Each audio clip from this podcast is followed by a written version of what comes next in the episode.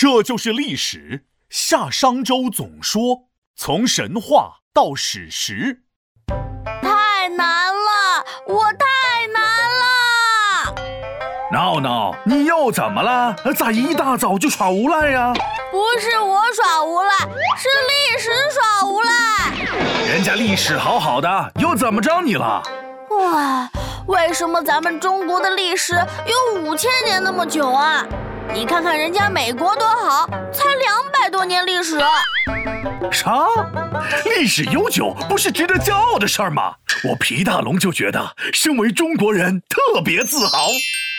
你说的没错，我也自豪。呃，但是五千年也太长了吧？那么多的朝代，我怎么背啊？简单，你也不看看我是谁？谁？我可是上知天文下知地理五千岁的神龙，好不好？又偷偷给自己打广告。我这就给你展示展示我皮大龙押韵能力。我可是十里八村远近闻名的押韵小神龙。来吧，今天我教你朝代歌，music。三皇五帝史，尧舜禹相传，夏商与西周。东周分两段，春秋和战国，一统秦两汉，三分魏蜀吴，二晋前后延，南北朝并立，隋唐五代传，宋元明清后，皇朝至此完。啊，还是记不住。呃，闹闹，你这个木头脑袋呀！哎呀，好吧，好吧，算了，我给你讲解讲解，你就能记住了。听好了，三皇五帝始，尧舜禹相传。这句话说的是远古的故事，前面的故事都给你讲完了，接下来是夏商与西周了。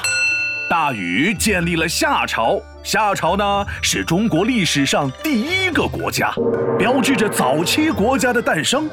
后来呀，大禹把王位传给了自己的儿子启，从此以后，大王把王位世世代代传承给自己的子孙。